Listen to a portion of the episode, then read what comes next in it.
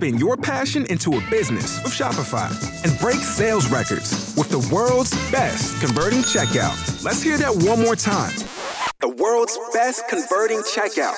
Shopify's legendary checkout makes it easier for customers to shop on your website, across social media, and everywhere in between. Now that's music to your ears. Any way you spin it, you can be a smash hit with Shopify. Start your dollar a month trial today at shopify.com slash records. All right, so I need to do some uh, uh, a prologue here for this podcast because, well, quite frankly, the beginning of it's not going to make a whole lot of sense. And if I edit it out, it will make even less sense. So Dylan and I recorded two Legends podcasts back to back. The first of which was a two hour podcast about what was going wrong in the expanded universe from 2008 to 2014. And then we moved on to Disney canon and tried to do a parallel. Looking back on that episode, I really despise it. It was too long it was way too negative, like more negative than I think we've ever been on a podcast before, in a very long time at least. And I also found that Dylan's audio was absolutely abysmal.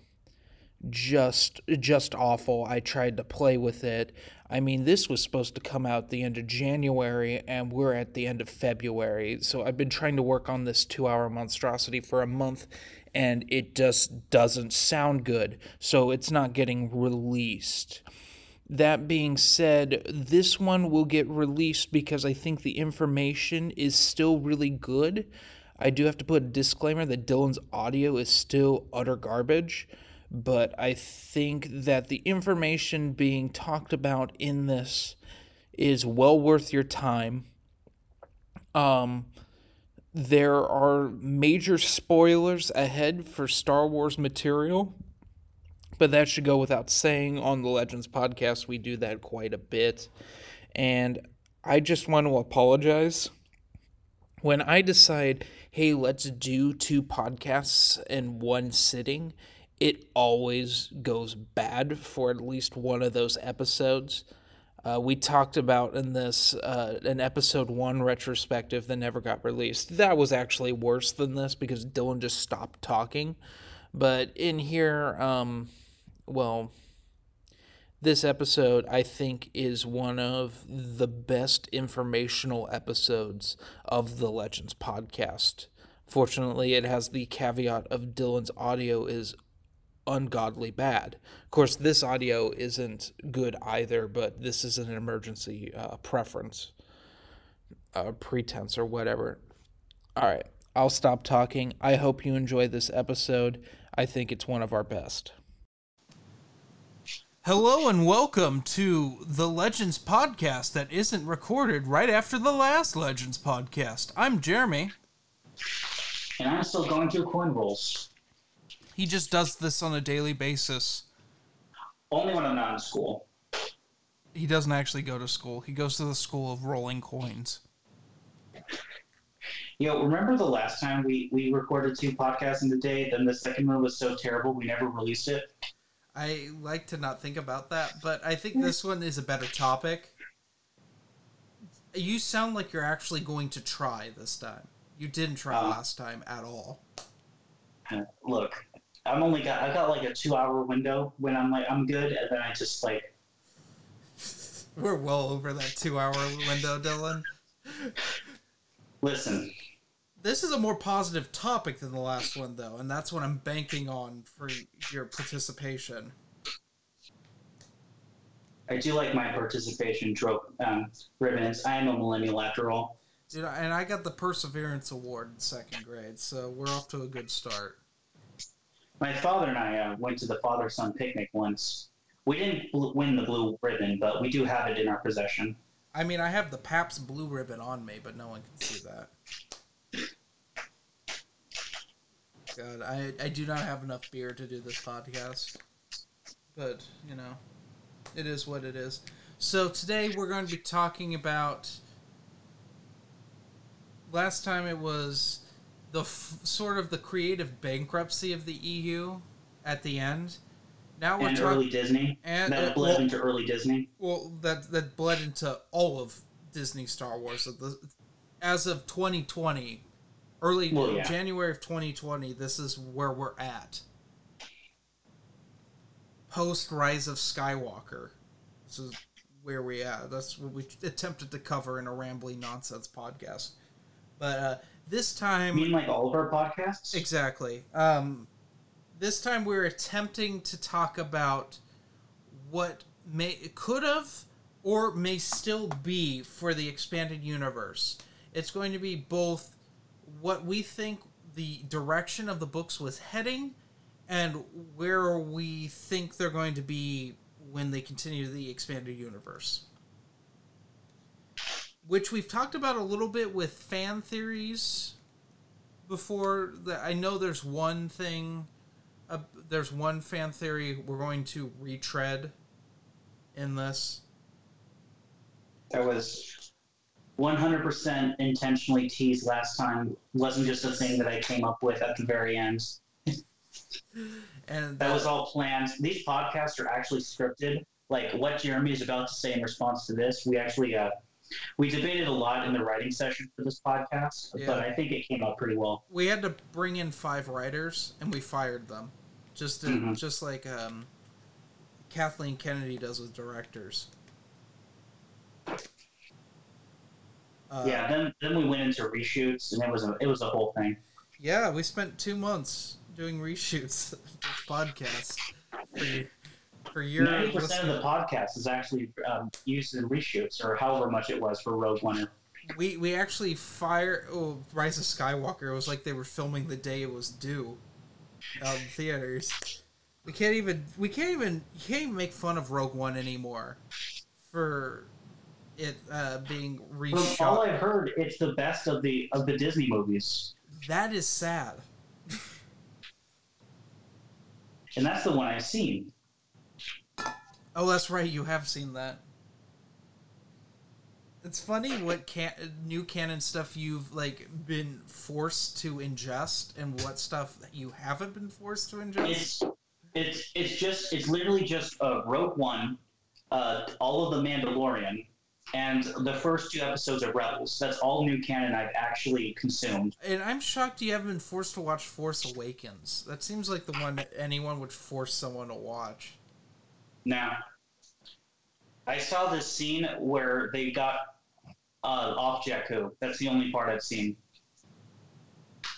Oh, I had to. For- I forgot what Jakku was for a second there. Also known as Desert Planet Number Seven, according to the Disney. Anyway, we're talking about uh, the expanded universe and where it was going. Yeah, let's start with uh, C-3PO's storyline. So in New Jedi Order, it's hinted that C well, it's kind of blatant that C-3PO is afraid of death. And go, and it just came up. It came up in um, one of the um, enemy lines, the enemy lines duology, one of the two uh, Aaron Alston books that came out after. Um, it was after Dark Journey and then um, Star by Star. So three books after Star by Star, and it's kind of like. I honestly think all this talk that we've done of it is actually playing up what the scene was, because it really just was one scene but it's like kind of I love this scene. I really do. I really love this scene, and it's just uh, he's watching sparks fall down, and he's like contemplating life, like his life specifically, and the memory wipes he's had, and that he doesn't remember certain things because he, he doesn't have them anymore. And knowing that the Vong are very anti-machine and are like always destroying that, and like what happens if he fall he goes. And uh, the theory is that there's a character in Legacy Two, a a robot, a um, assassin droid, an IG model, yeah, an IG model that is extremely docile and like articulate for an assassin droid, Mhm. and for some reason uh, owes a, essentially a life debt to Ania Solo and is like her protector. And the theory is that that protocol, that uh, that IG droid, is actually C-3PO. And I, I think that if Legacy 2 had been continued, that would have been probably the case. Because let's look at Legacy, the first Legacy comic series. R2D2 is in there, but there's no C3PO. Mm-hmm. Which, to be honest, R2D2 really doesn't do anything in those, so it felt that was that was something that I was. It was pure fan service. It was shoehorned in, and it's the only time I can think of in Legacy, the first Legacy comic series, where that was super like it was blatant fan service. Whereas like Luke's stuff in there was like necessary. It made sense. Um, I mean, you could argue that when Cade has that drug trip and he there's Mara Jade and uh, Anakin and Vader that that was fan service too. Yeah. But or yeah, I agree with you that one. But at least all the Luke cameos, the Force Ghost, they actually serve a purpose. Yeah, and, and K'Kruhk also, of course, serves a purpose in that too. And he's in the triumvirate. Yeah. yeah. Awesome. I people seem to like not talk about K'Kruhk enough. He's he's cool. He survived Grievous by pretending to be dead with the Force. So well that the clones also thought he was dead. Everyone thought he was dead. In fact, he lost his lightsaber, and Grievous thought he was dead. In Revenge of the Sith, they, I forgot to mention this when we were talking about what what we were reading. Is one of the lightsabers he carries around as a trophy in the novel is K'Kruhk's. Yeah, and he, he says it's his favorite of them. Mm-hmm. that was that was awesome. Um, yeah, uh, the C three PO one. We've talked about this before because this is one of my favorite fan theories, and I think that it because it's highly, highly plausible that that was what was going to happen, and it, to me, it's more clever than the R two D two and Legacy one. It's weird to call it Legacy One. So I guess, uh, I guess to start this off, heavy spoilers, by the way, because we have to get into the things that happen late. Yes, yes you're forewarned, and Dylan's going to carry this one for a while. So, what was the state of the galaxy at Crucible? Because this is where the branching off point of where we have to go, because that was the last novel in the timeline which is a nothing novel, by the way, everyone. So before you think, oh, Crucible is the grand conclusion to the EU, no, it's not, and that's that's one of the things that spawned this podcast. Is that's frustrating to us because it's just it's a nothing book. It isn't a nothing. book. It's a fine adventure. It's just it end. It literally ends with all the characters in a cantina and they're like, and like the big three are like, yeah, we're done, we're retired. New generation, you got to carry the torch, and the new generation's like, all right, let's do it, and that that's how the EU ends. Yeah. Well, I mean, then it fast forwards to Legacy Comics. Right. But but that's how the the our the main as Matt Wilkins would call it the main story ends. So there's two major things that happen in Fate of the Jedi. Not, um, the two main antagonists, basically, neither of which are permanently taken out. The Lost Tribe, they lost pretty much all the High Council, but there's still a fair number of them out there, and they don't know where their home planet, uh, Kesh, I believe it is, is. So that's one part of the mission. There's an ongoing war between Luke's Jedi Order and that. The other one is Abeloth. They've defeated Abeloth temporarily, but they haven't actually killed her. They need the Dagger of Mortis in order to do that. So there's an ending scene, and actually, the ending scene is at the wedding, uh, right before the wedding of um, Fate of the Jedi with um, Jag and Jaina.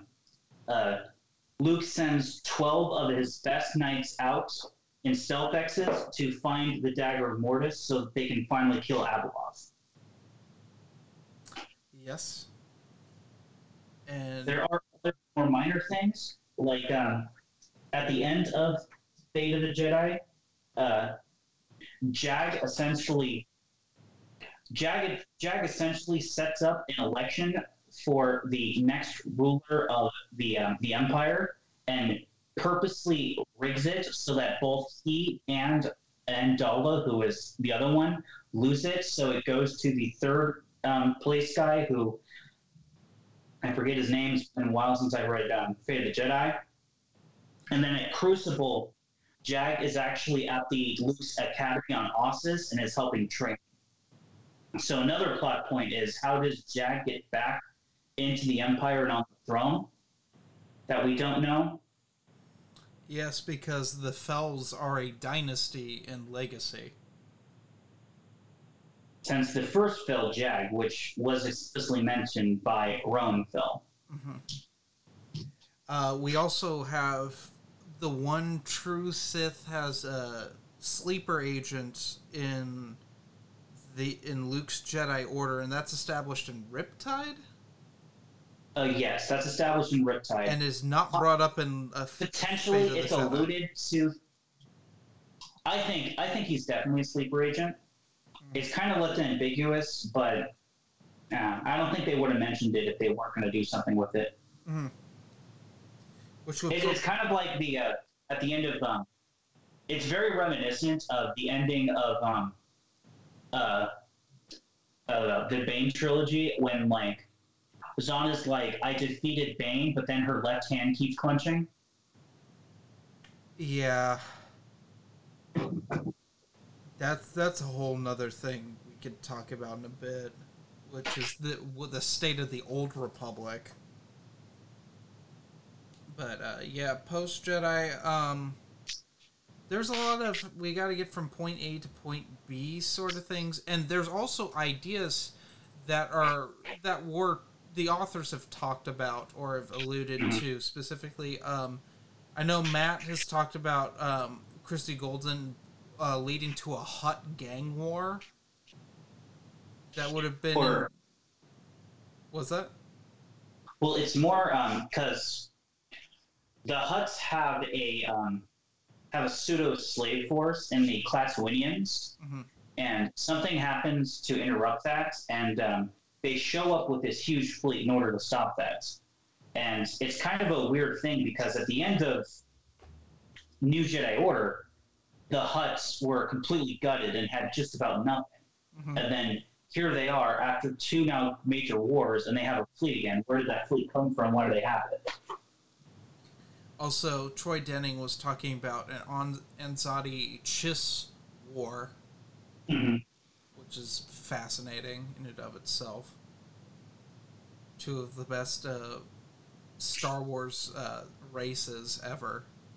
Yeah, and I have some weird things about that because I don't think we've ever seen Anzati as like a, an organized force. It's just been like from all the times I've seen Anzati, it's been like one or two, and if it's more than one, they're usually related somehow. Um, I would highly recommend reading the Republic comics. There is some organization of Anzati in that. Uh, mainly with Quinlan Vos's story. Okay. And I will not spoil that for you. Um, because that's what I actually found out of what Anzati were was through the Republic comics. I didn't realize that there's one actually in the cantina in the original Star Wars until years later. Um, uh, his uh, his um, force sensitive jar must have been off because uh, Obi Wan was right there. Mm-hmm. Um, but yeah, uh, the Old Republic was also in a state of mess by the. Uh, I don't want to say mess isn't a good term, but there was a there was a lot of holes in the old Republic timeline that needed. I think that's mainly to do because of SWTOR, which unfortunately I haven't played SWTOR, so I don't know how many of these um, fixes have been addressed. But there is the thing of Vitiate may not be dead for good. And also, Malgus is back in the last um, expansion. Yes, when he um, was dead by the time of Fatal Alliance, I believe it was. He was mentioned as being dead. Um, he's mentioned dead in Annihilation. Annihilation. Yeah, because it's his apprentice who has the Ascendant Spear. And the the Sith Council doesn't trust her. I mean, they don't trust any of their each other, but they really don't want her. That's like a driving force for the Sith and Annihilation. But we needed um, there needed to be more closure with that storyline as a whole. It just needs to be done. They need to they need to end Old Republic. Just the storyline itself. I know. They really, they really need to bridge it between that and as bad as it was. They need a bridge between Old Republic to Knight Errant era, and from Knight Errant era to Lord Kaan era. Yes. We need bridges for because those are like the Sith is goes from becomes radically different in those times. hmm from like old Republic SWTOR era where it's an organized body, and then like by Knight Errant, it's almost like it's almost like the Imperial Remnant with like different Sith lords. Yeah, they're all technically on the same side, but they're like almost regional warlords and like dictators. Yes. And then by the uh, Brotherhood of Darkness, there's like Sith equality and uh, and all that. Yes. So how we got from one to the to the next to the next, um, which I'm honestly not sure how they're going to do. I don't yeah, but I mean, it's Drew Karpyshyn, and Drew Karpyshyn is if anyone's going to do it, it's him. So I, I honestly, out of everything we've just talked about, I have the most faith faith that that will be solved first, because they're already actively doing stuff with that. Mhm. also a certain someone who uh, is rude to our us fans on um, Twitter was not credited in the story group in the last expansion of um, the Old Republic, Mhm. which is uh, kind of nice. It's interesting. It is. Um, I remember Brian when that dropped and Brian had played through all of it. He and I had a great, a big, long discussion about that, which is uh, which is a good sign. We- We don't need uh, him involved in things anymore, at least not for the EU. And I know the uh, before we get called out and not talking about this, the major Old Republic one actually isn't even even Old Republic, but anyway, it would be Zannah de Tenebris, the line of the Yes. Sith Lords. Yeah, and uh, honestly, it seems like I've done a, some research on that. It seems like there is an outline of who takes over for what. Uh, because it's it's thirty Sith Lords from Bane to Plagueis, I believe. Yes, and uh, And through passing mention, I, I want to say we know like uh, maybe a third of them at the most. yes. I mean, Cognus, I'm pretty sure is still considered to be Zannah's uh, apprentice. Yeah, and- it goes Cognus, then Millennial, and then Millennial had one as well. And then it's like a, a, a gap until um, the one that screwed everything up, and then his apprentice, and then it's another gap, and then Tenebrous apprentice. Sorry, Tenebrous Master, who I believe was also a bit. Yes, yes, because No, there's a lot of the. Yeah. What? What was that? Sorry, Tenebrous Master was a there was a Twi'lek who was Tenebrous Master. Then it's Tenebrous Plagueis uh, Palpatine. But don't forget, Venamis was also in there. Who was all? Uh, who was uh? I don't know if he counts because he never took them. The mantle as Dark Lord, but Yeah. he was trained to be uh, Plagueis's replacement. I mean, Count Dooku was also not to be was also trained to be an apprentice um, to the master, but he's definitely not part of the line. I, I wouldn't count I wouldn't count failed apprentices as part of the lineage personally. Oh, okay, fair enough. Fair enough. Okay. Uh, and then that that dy- that uh, dynasty ends with uh, Vader. I mean, do you count Vader as a failed apprentice then? I think so. Because the the whole thing with the Bane Order was the apprentice to take on the master. So unless you did that, you weren't part of the lineage. But I mean, he does throws Palpatine down. Well, I mean, he does it as a redemption, but I mean, he Yeah. he throws. He doesn't do it to. Uh, but then uh, again, Palpatine doesn't die in either canon at this point from that. So and he doesn't die in the same way. I hear. uh, let's not talk about that movie. Oh man, I don't. they they really they really did cash in that creative freedom they wanted so bad, didn't they? The what else needed to be wrapped? I mean, Dawn of the Jedi also needed a wrap up. Because uh, well, I guess we can get into theories because I'm almost I'm almost certain on where Dawn of the Jedi was going. Oh, I'm Um, almost yeah. certain of it too, because I mean, we know the the thing with a lot of these things that are, are left open is because Star Wars is such a vast timeline. We know kind of the outcomes of things already.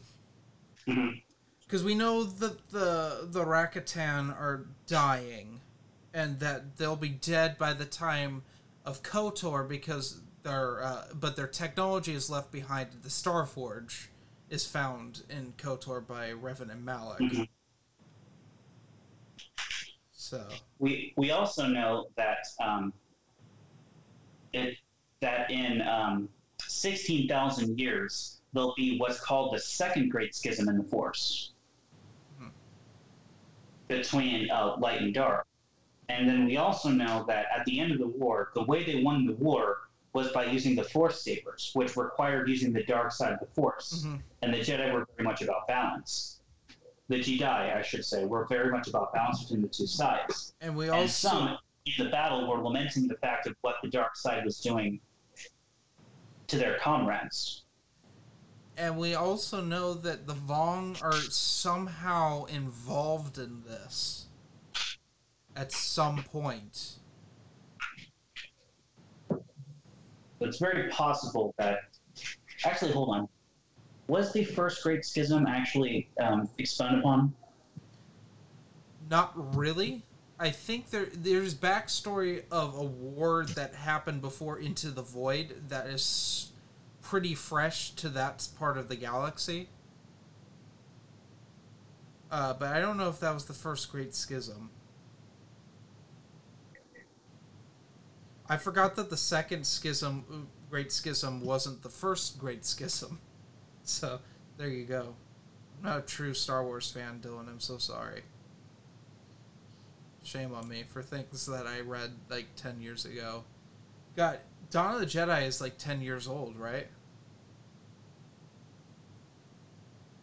Uh, the first Great Schism was uh, Xendor and all that, Okay. I forgot that was a thing. and the legions of Lettow. Okay. But I mean, like, there's also stuff you with Dawn of the Jedi you could spa- expand upon before the events of the stuff that was already recorded in the novel and the comics. Like, like the war that is referenced in uh, Into the Void. Like, we didn't get anything from that, and I, eh, Tim Lebbon might have expanded upon that. Of course, there was. I think there was plans for a trilogy. I think that's what everyone has said for Into the Void.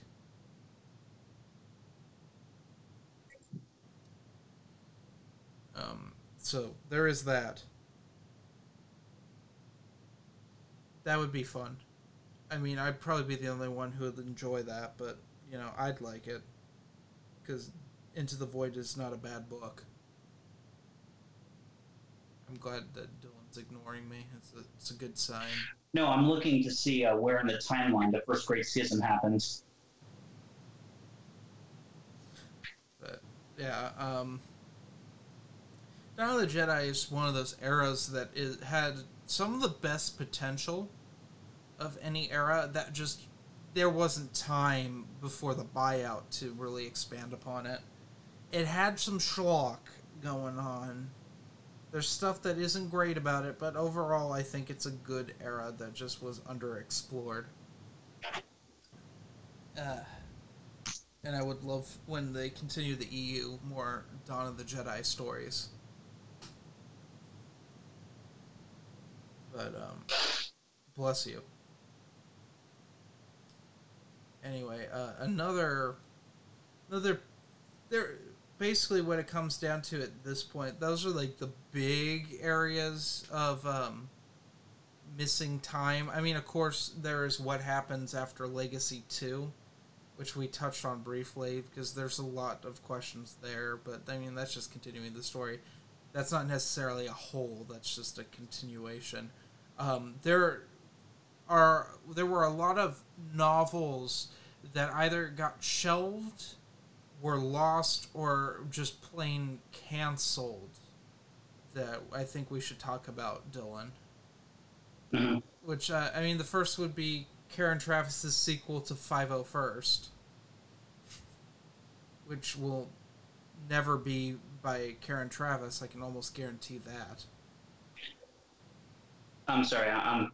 I finally got the timeline. Yeah, the uh, the Legions of Lettow happened after the uh, the events of uh, Force War. Then, or not the uh, Dawn of the Jedi um, Force Wars. Then there was the actual Force War, Wars, which was the Schism, but that wasn't really the first great schism. Well, And then the Rakatan Civil War, and uh, hmm, yeah. See, it was leading up to the first Great Schism, but that happened a bit later. okay. Anyway, anyway. so Karen Traviss, we, we talked about this last podcast. We did, um, but uh, and we know we know s- kind of the outcome of it, and she's said what she planned for it, which I kind of have a hard time believing. I think she just wanted to piss people off with the like what she planned, what she said she planned on her blog. Uh, if you haven't read that, go check it out and be disappointed. And it's it's all right, I guess. I mean, what I would have liked is to bring in uh, clone characters from the Republic comics into Karen Traviss' story because I think if if uh, all things that hadn't happened with Dave Filoni, I think she just wrote the clones really well and would have been interesting to see like Commander Cody and um, Alpha from the the comics. Find out what happened to him because he got. If you've read, have you read Obsession, Dylan? I have. His, it was. I remember being really upset when he was like horribly injured at the end, but it made sense because he was in Revenge of the Sith. And just like those clone characters, and like give them a an end. You know, Maybe Fordo as well from the micro series. Yeah.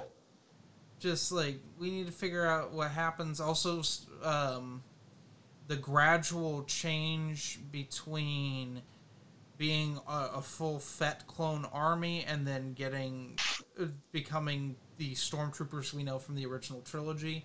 Although Yeah, it is a- talked about in Battlefront 2 the game, that's secondary canon. and So- where they would have, um, how they would have felt about the Camino Umbrellian, because they don't like the Empire. By um, Imperial Commando, they do not like the Empire, and they do not like the Kaminoans. But how they would have felt about the Kaminoans thinking that they were being taken advantage of and using their own clones, like what side of that conflict would they have would they have sided with? Because they would have known about it Mhm. as it was happening.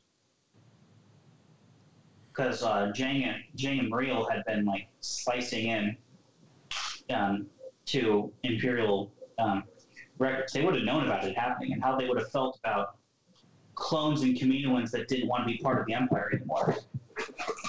and then fighting other clones. But what Karen Traviss's weird thing? Can we talk about Order sixty six and her Yeah. thing with the five hundred first?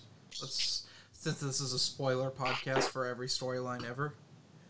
Um, it's hinted at in Order sixty six that the five hundred first was not bred on Kamino.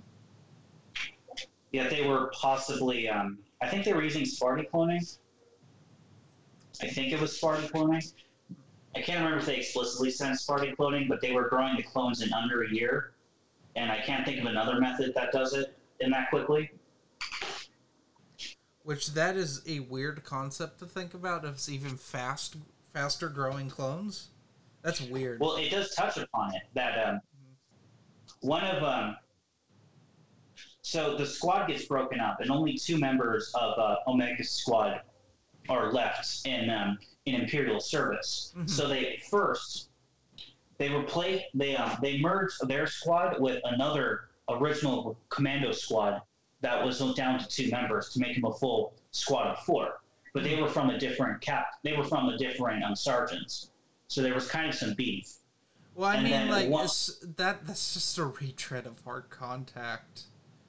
Well, it is, but it doesn't last long because one of them dies in like their first mission together, and they kind of lament the fact that they didn't get to um, to really bond with them, and they replace him with one of the quick um, Spaarti clones, Oh, and it's and it's kind of a thing of they don't they're like kind of judging like okay how good is this guy really? And and to them like he actually picks up things faster than they do.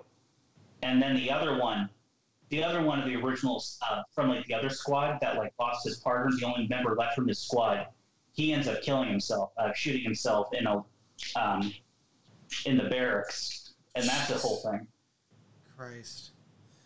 Karen Traviss, why why you gotta hit me with these lows? Why you gotta hit me with the feels? uh, because again, it's like they were real standoffish, and they're like, "Oh man, we never, um, uh, we never really bonded with him, right?" Mhm. And it was, um, gosh, I, I hate them. I'm not gonna spoil it. On the spoiler podcast. I mean, I've done it a few times. You know what? You know, this is why this is this is what I'm talking about. With like Karen Traviss is so infuriating because she does stupid stuff like let's have, let's have a Jedi who like let's have a Jedi fall in love with a clone whose first interaction with this clone is I sense the presence of a child. Yeah, so nasty. When she herself acts like a child, and I didn't realize she was a consenting adult in hard contact. So. God. Oh. Ah, I hate that. Why, why does she gotta do this to us, Dylan? Why does she? Why does she have to be so great at writing and so terrible at it at the same time? Why does it have to read like fanfic? That's what I don't understand. Well, that's Karen Traviss for you. Yep. It's just that you get you, you get you get what you get. I just realized we're gonna have to talk about something I don't like talking about, but we have to Yep. we have to talk about it because well, we have to talk about two things that need to be bridged on account of and they're two things that you know I hate and that you don't particularly like. At least one of them you hate. We gotta talk about what happens to Ahsoka first of all in the EU. Order sixty six. She dies. but like we need to have the explanation of was she Anakin's apprentice or not? And to me, here's what I want to say about Ahsoka and my ideas of how to like fix this if I was to ever write something about Ahsoka. And that would be that it was HoloNet propaganda that she was his apprentice and that something had happened and she had lost her master and he helped her for a little while but then was never really her master. And that but she also left the jedi order and then vader kills her. Or maybe that actually what's that? So that actually fixes a problem with the whole just get rid of Ahsoka entirely theory or thing. Because um the only requirement to becoming a Jedi Master is having trained a Padawan to a to knighthood. yes That's why it makes sense for Anakin to believe that he would be made a master in Revenge of the Sith. Because if he didn't have that prerequisite of I've never trained an apprentice, then why is he surprised when they don't give him the rank? Mm-hmm. So he needs to at some point have had an arguable case for well, you did have an apprentice. So that's why the Ahsoka, unfortunately, is an answer to that like retcon or um, answer to that issue. The only problem is you have to deal with Ahsoka. Well, the My idea, oh, go on. Look, my idea was if you're going to completely retcon Ahsoka out of it, the in-universe holodrama, make that a, she was a fictitious character for that holodrama. My thing with Ahsoka though is I like her in No Prisoners a lot. And honestly, she has the best parts of Stealth and Siege. But yours makes a lot more sense that Yeah.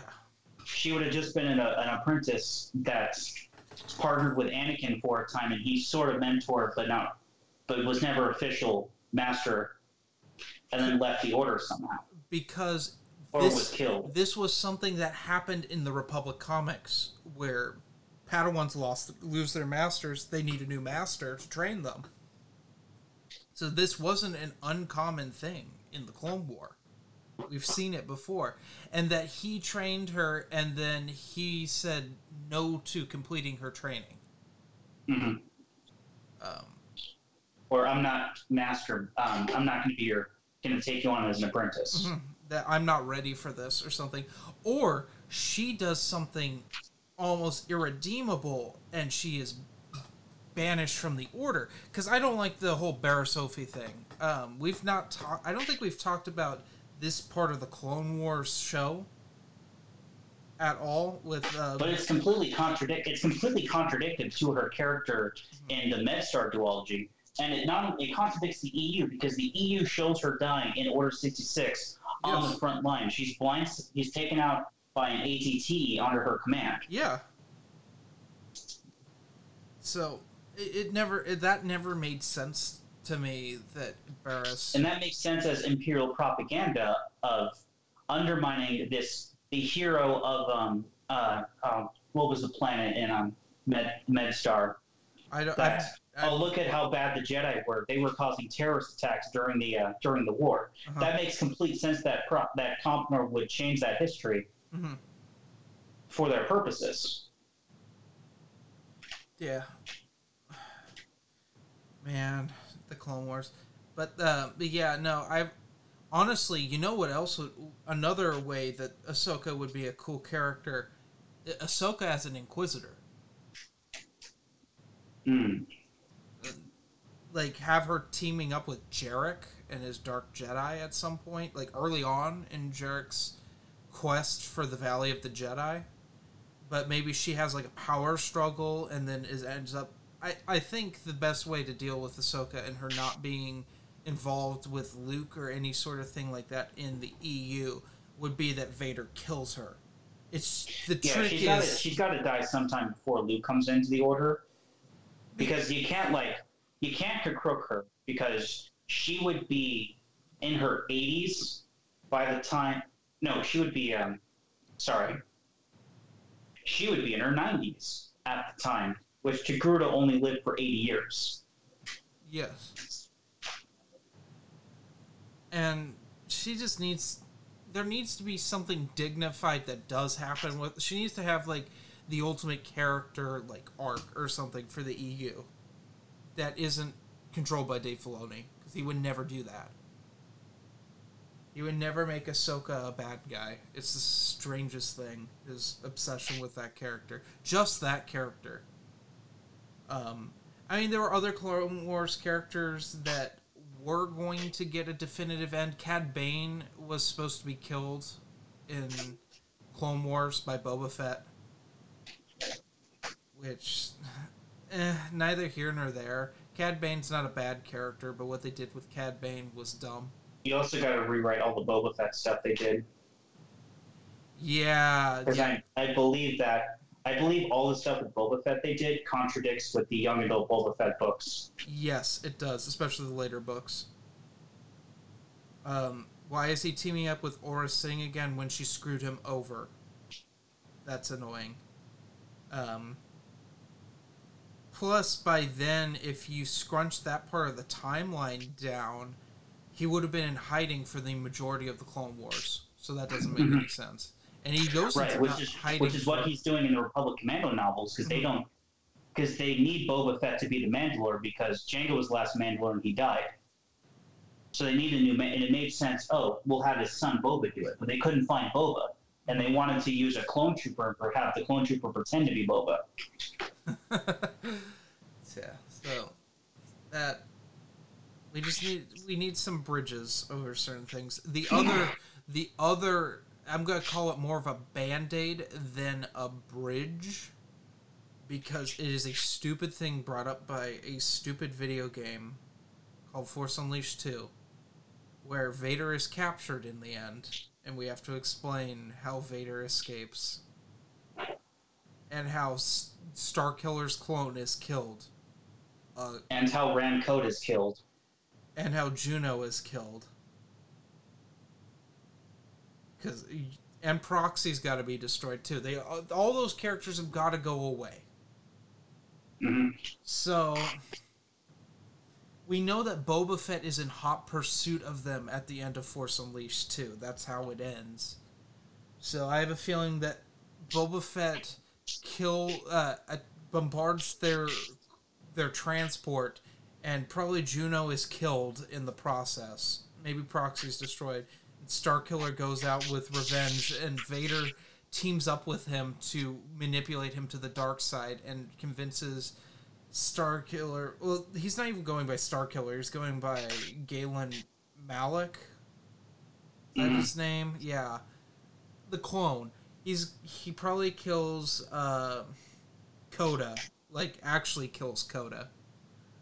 And then he realizes the error of his ways, and then Vader kills him to prove to Sidious that he's loyal. because that was always that was another thing about Force Unleashed I didn't like is how Sidious kind of just brushes that under the table that Vader did that. hmm Eh, it's just I know it's the way of the Sith, but like there would be there should be more ramifications for that if if Palpatine is fully controlling Vader like it seems like in most EU material. Like sure Va- Vader's going to have those tendencies, but there has to be repercussions for those actions. Yeah. Aside from just the fact of I, I can just force light you at any time and kill you. Yeah. Um. Also, with it also needs to it would if you do that and you you have like Vader do this thing for Force Unleashed th- three, it makes Shadows of the Empire even more co- impactful. That Vader suddenly has hope that he can kill the Emperor with the help of Luke. Like now I mean, he tried it before, but now it's different because this time it's his son, and his son is so powerful, and his son has given him. You've never read Shadows of the Empire, but it, mm-hmm. Vader describes his duel with Luke in that in the best way possible. That it is it is the most he has been pushed in like in a decade, because there's there's no Jedi left for him to kill at this point, or what Jedi are left are in hiding. Like he he has grown bored. And when he fought Luke on Bespin, it was one of the it was the best in his twisted mind. It was one of the best experiences he'd had in years. And that now he has the hope he has with Luke, he can take the mantle of Dark Lord of the Sith, and Luke will be his apprentice, and together they could kill Palpatine. Those are the two. Plus, someone would want a Force Unleashed 3 video game, which I don't think I'd play. To be honest.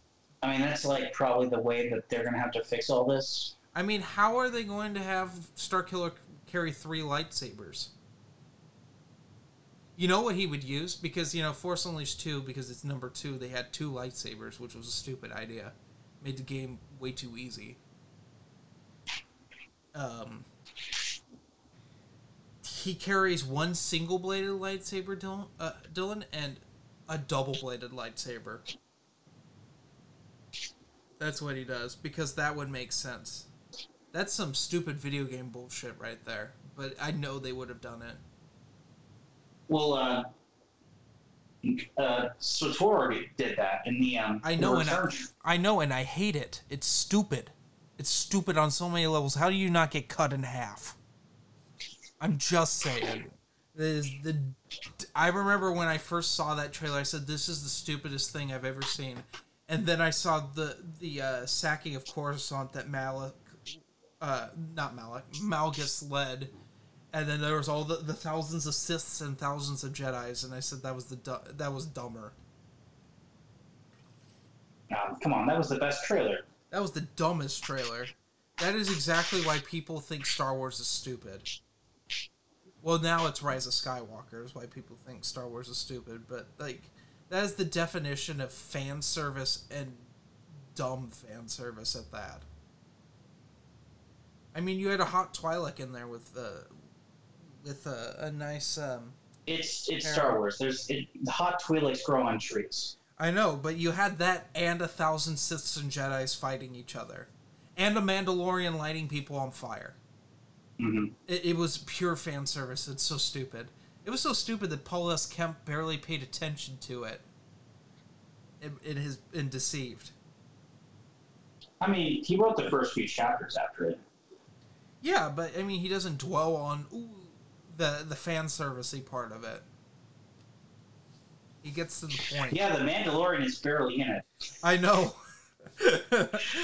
It's just like he sees her out of the corner of the eye and it's like, I hope he does her job. And then like She's she not like even. shows up like once in the battle. I know she's named. She has a name in Star Wars because everyone has a name, but she is not named in that book. It is really funny to me. Uh, her name is uh, something Vizla, because of course it is. yeah, because we we can't be creative in Star Wars sometimes. Not like, not like any like you're. Why does it have to be Vizla? Because it's a name that fans know. Why not? It's it's the Old Republic. It's the the unofficial official sequel of KOTOR.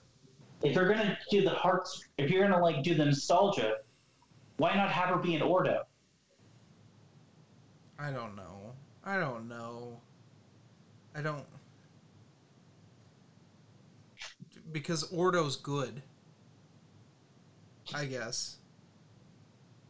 Good enough. I don't know. Vizla's meant is like bad. Vizla is the Death One. Is it is it the same Vizla in um in TCW and um, Open Seasons, or is it a different? Is it a different Vizla? You know, I've never paid enough attention. I think it, it probably is a different Vizla. That's a, the head of Death Watch. Yeah. He's he gets killed in open seasons at the end. He gets eaten by wol- by space wolves after Jango rips his like cuts his stomach so his guts can fall out. But they could someone someone at Lucas uh, Lucasfilm or uh, Dark Horse is like probably Lucasfilm because Dark Horse put some nasty crap out there. So Lucasfilm said, "Yeah, you can't let his entrails spill out on the ground." you could just show like a bunch of blood come out, but you cannot have uh, Garth Ennis esque entrails just falling out of this dude that Jango just gutted. It's a different Vizla. It's Tor Vizla and um, pre Vizla. Yeah, I don't even think they're part of the same. They might be the same Vizla family because Dave Filoni's not um, is a hack, but um, I don't know. Tor Vizla, yeah, he got he got wrecked by Jango. Can we just take a minute and say that at the ending of Open Seasons, that issue four is just incredible with that fight they have? The two of them? Yeah. by the river. And even when Jango's poisoned, he still guts a dude. Also, there's a. It, I just realized an inconsistency between open. Another inconsistency between open seasons and uh, the Clone Wars. Hmm. How come in open seasons Death Watch has the the Death Watch armor, but in um in the Clone Wars they have like the stereotypical Mando armor? because uh, that's not actually Death Watch, and it's not actually Mandalore. I guess. That's the only way. Literally, the only way to is like none of that happened. That's It's- all. That's all just Compnor making making shit up. That's that's the only way. Oh, I just realized something, Dylan. Hmm. There, pro- there probably needs to be a bridge between Darth Maul's son Dathomir and um, Visionaries with his uh, confrontation with Obi Wan on Tatooine. But Vis- is Visionaries actually? Isn't Visionaries Infinities? Not all of it. So a lot of it's canon. Darth Maul's dead.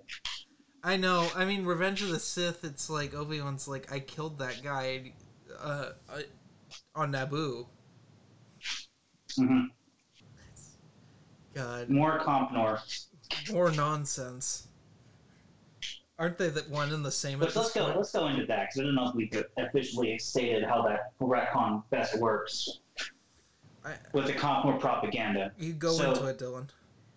So it goes that at the time of the Clone Wars, at the time of the Empire, Compnor was going through the history of the Clone Wars and doctoring it up, which is how the major inconsistencies with the timeline, the events, what Jedi were where, and what Jedi were dead and what were not happens. Mhm.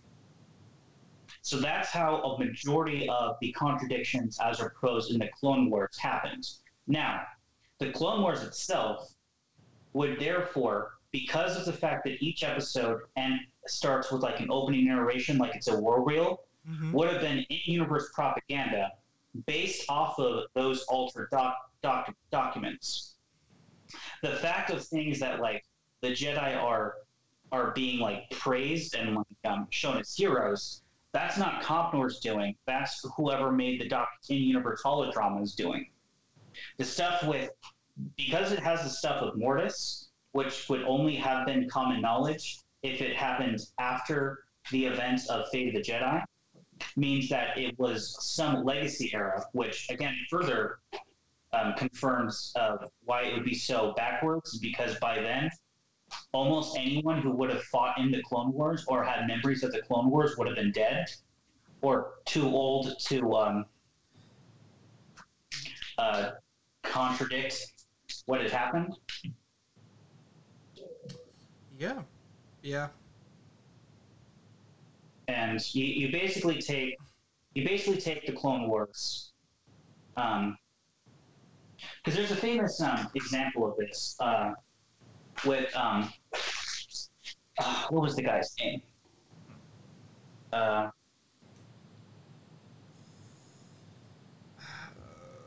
I don't know what you're talking about.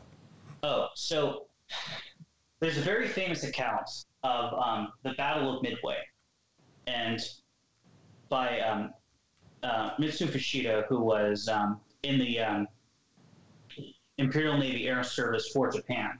Mhm. And in the 70s, he wrote an account of the Battle of Midway. That was the only known account um, of the battle in west in the West. So this was uh, from the Japanese point of view. And this is where the contro- this is where the common belief of that the reason the Americans were so successful was in Midway because the bombers hit right when the carriers had had flight decks full of aircraft carriers that were fully loaded with bombs and fully fueled. Then the then they caused a chain reaction which took out the carriers. Mhm. Now that account of the battle had been disproven in Japan almost as soon as it was written, but the dis- but all of that hadn't reached the West. So in the West, we thought this was how it actually happened until in 2005 when when um, Western historians compared notes with Eastern historians, figured out that they had it wrong, and then, and we now know what actually happened at the battle. You're going to cut all that out, I'm sure. No.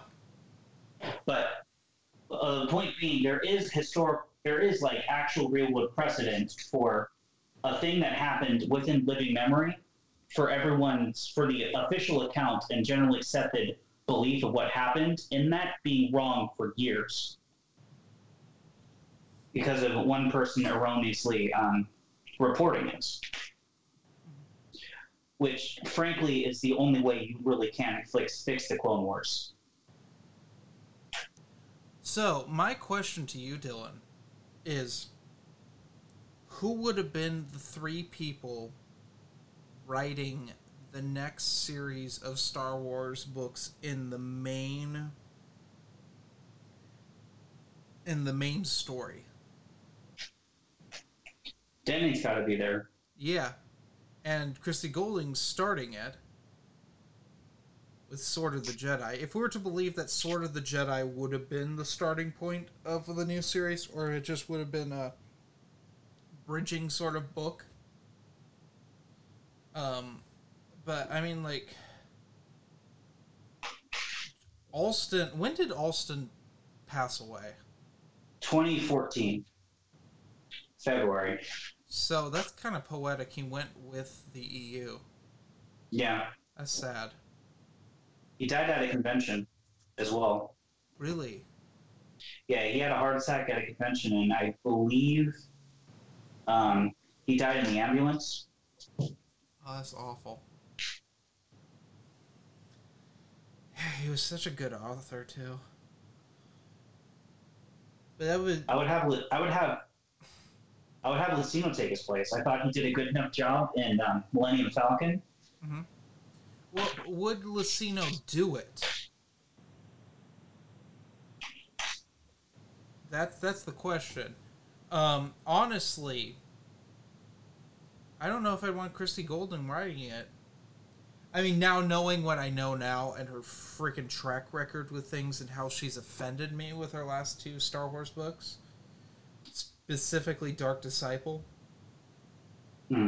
Um, I And don't. how she gave absolutely no credit to uh, the original creators of it. Yep. And instead gave Filoni and Katie Lucas credit. Oh, that's another storyline that isn't resolved. Is Quinlan Vos's storyline? Mm. He and his family are and his uh, master are all in hiding after Order sixty six on Kashyyyk. It's the last we heard of Voss, at least as far as I know. He may have showed up at Dark Times, but I doubt it. Yeah, that and uh, a whole lot of people aren't hiding on Kashyyyk. Because that and what happened to Sev. Oh yeah, Sev's still imprisoned on Kashyyyk. Oh no, he's uh, he's missing.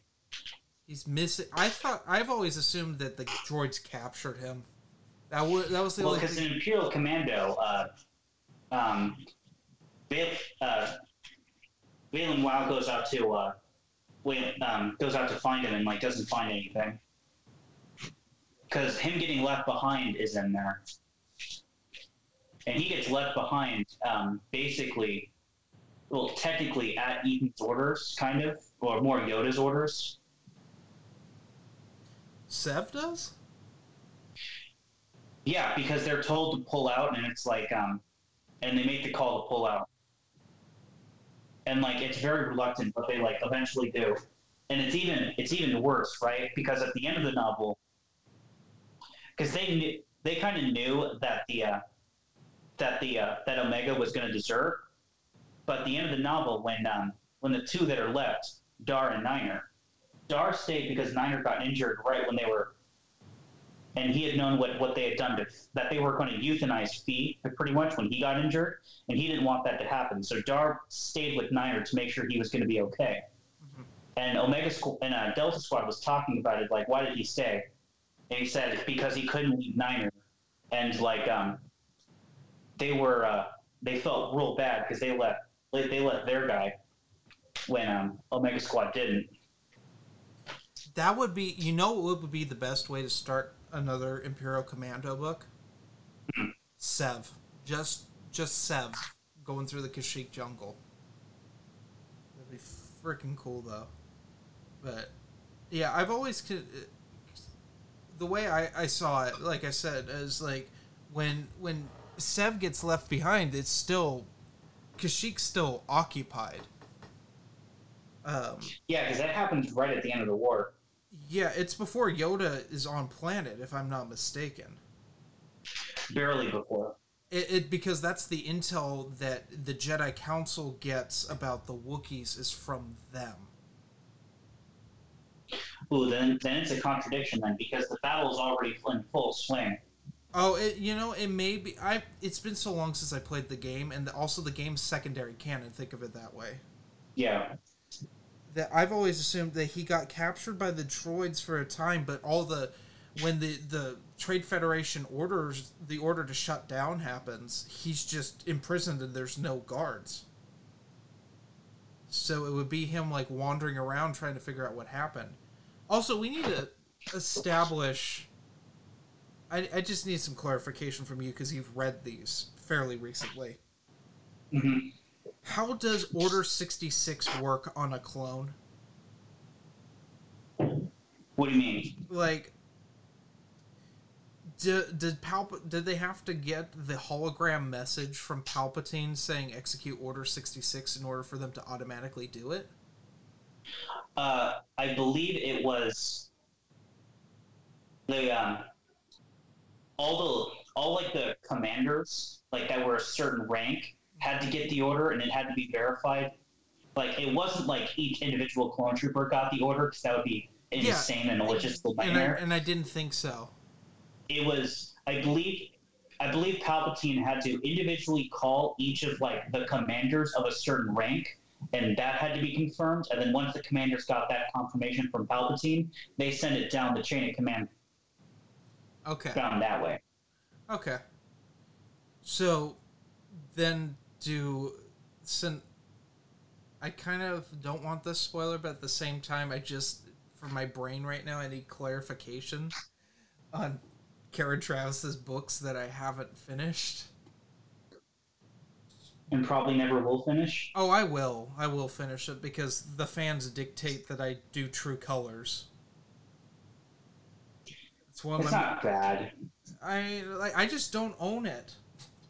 That's why it hasn't been way, done. uh, pro tip: if you're ever gonna um, go through Republic Commando and you're watching this, listening to or watching, listening to us spoil it, read the read the short stories at the end of the books before the actual book because the books reference the short story at the end of it so much. I forgot about that. Uh, I was like with triple zero, it was that way.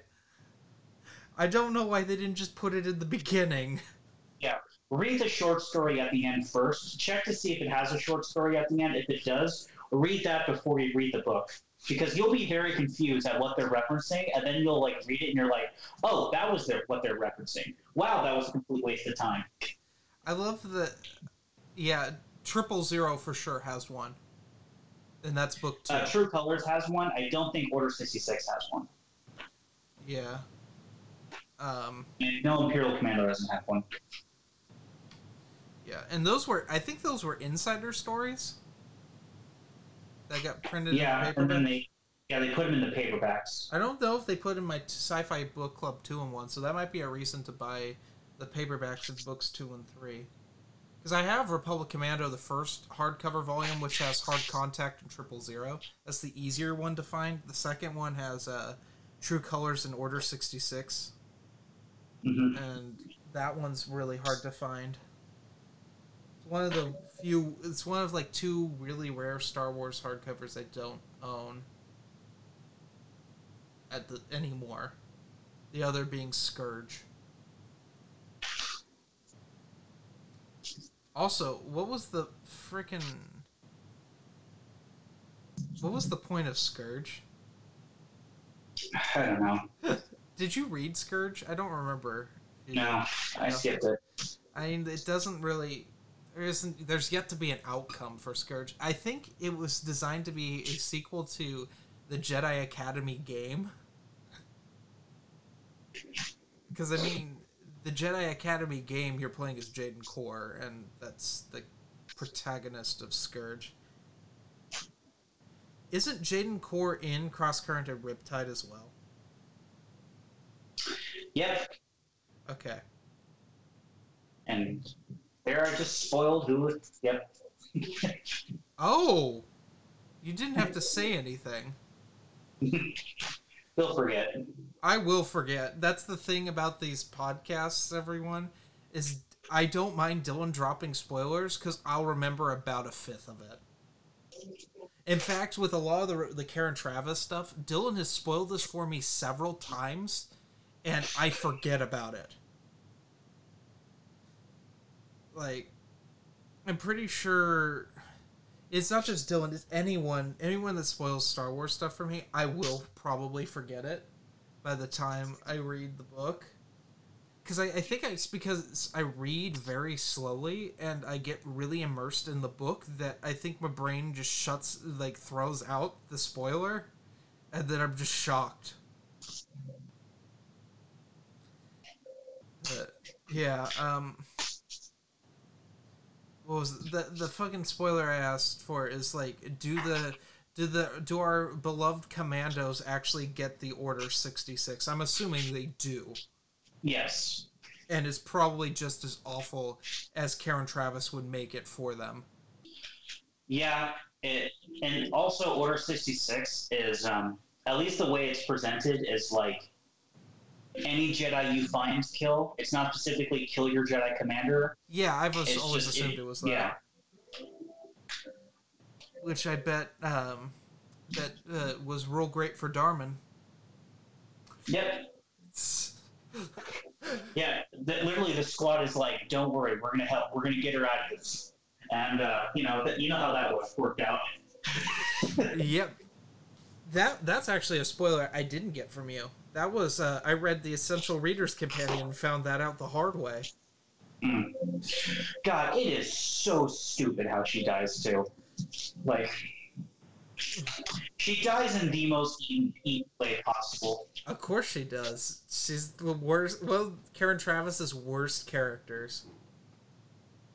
Etain might be like the worst Jedi in the history of Jedi. She is the worst. I, I'll, I'll, I'll give her this. She is the worst Karen Traviss character that survives more than one book, because the entire the uh, insurgents in True uh, not True Colors, uh, No Prisoners are really obnoxious too. That have Pellaeon's girlfriend up for hostage. hmm But spoilers, they all get fucking wrecked and die. And which is pretty pretty awesome. It's pretty awesome to see uh that's something in No Prisoners I think a lot of people who haven't read it don't understand is just it's really cool to see Captain Rex from his perspective and how intelligent he is. And Oh, uh, that's another one. What happens to Rex? yeah, that is too. I would I would just throw it in with uh, Ahsoka, like in that story, like wrap up that those two together because I mean, really, they're they become very intertwined as two two characters. They both die in a last stand Yeah, perhaps together. during the Clone Wars. Either that or after during the purge, and that uh, Rex just wasn't. But where is um? Then the, the question is, where is Rex during um? Where is the where is Rex during the events of um? He he deserts when Ahsoka's forced from the Jedi Order. That's how you explain that. And also, you can explain the Clone Wars away as something possibly it wasn't as long as the uh, the ser- like series was entailed because via Compnor propaganda that this is after Revelations and because Alpha is out for the count, Anakin gets a captain to uh, aid him, and that's Rex. That's actually how I interpreted it when I first saw the movie.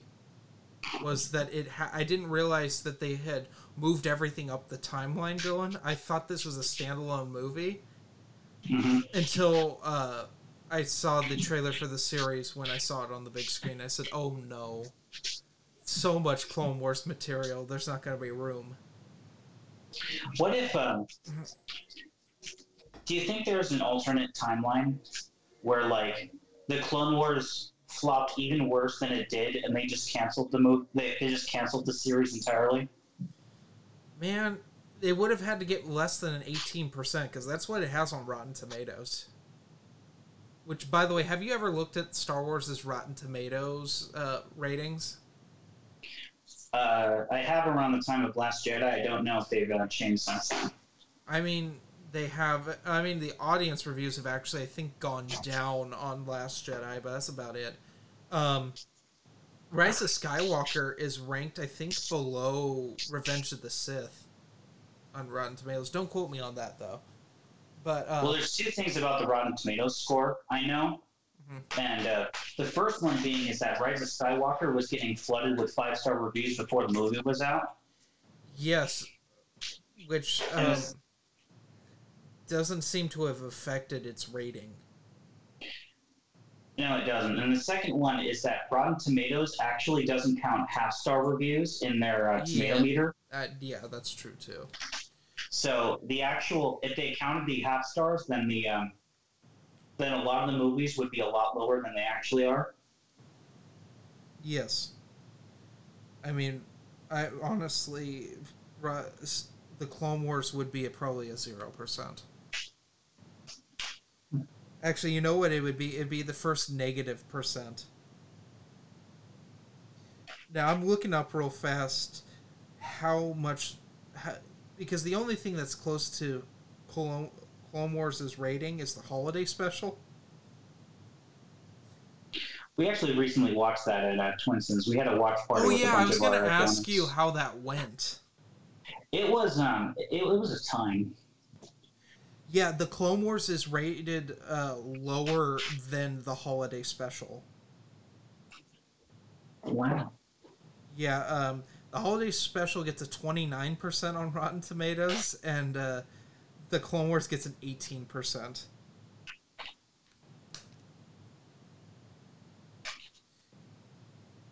Because, I mean, we should note that the Clone Wars, um, the movie is actually far worse than the Clone Wars television series. But at least with the movie, everyone accepts it's terrible. Yeah, that, in fact, Disney accepts it's terrible because they've not re-released it. It's on Disney Plus, I believe.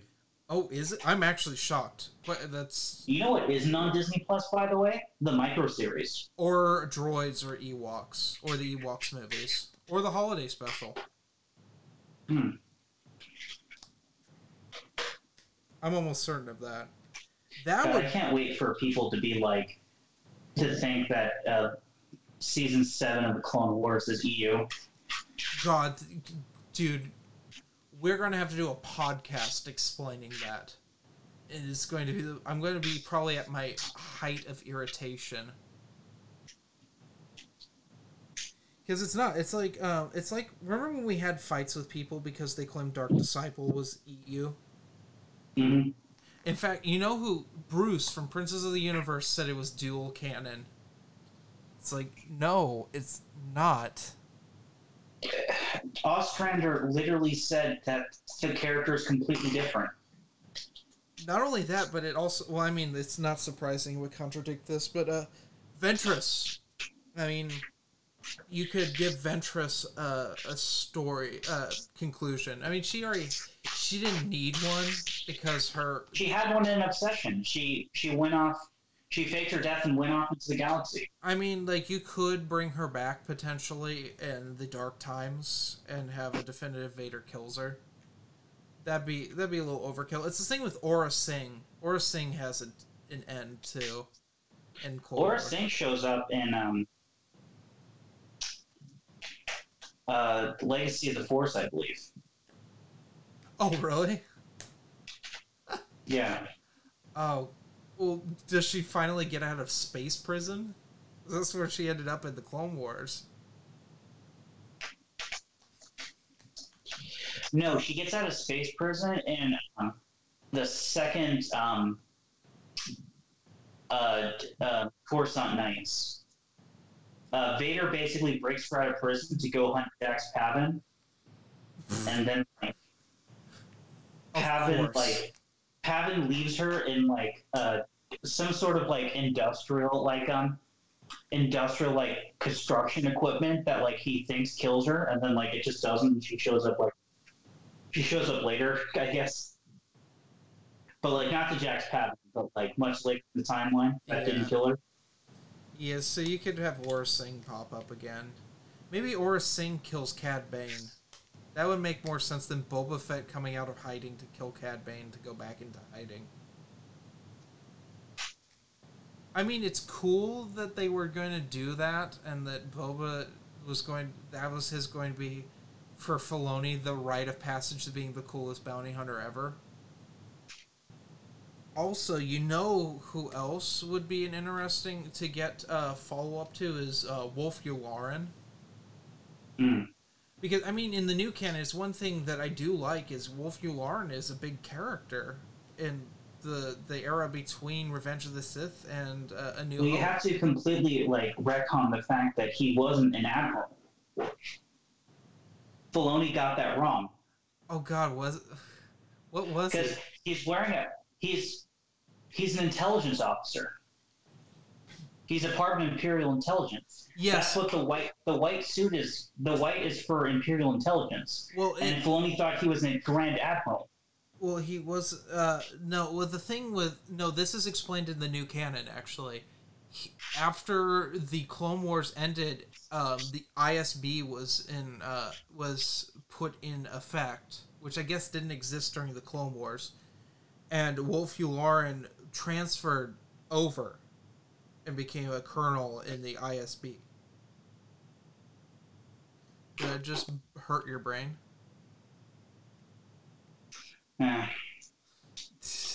It's, it's the last podcast all over again. Dylan's done. We've gone for what four hours at this point.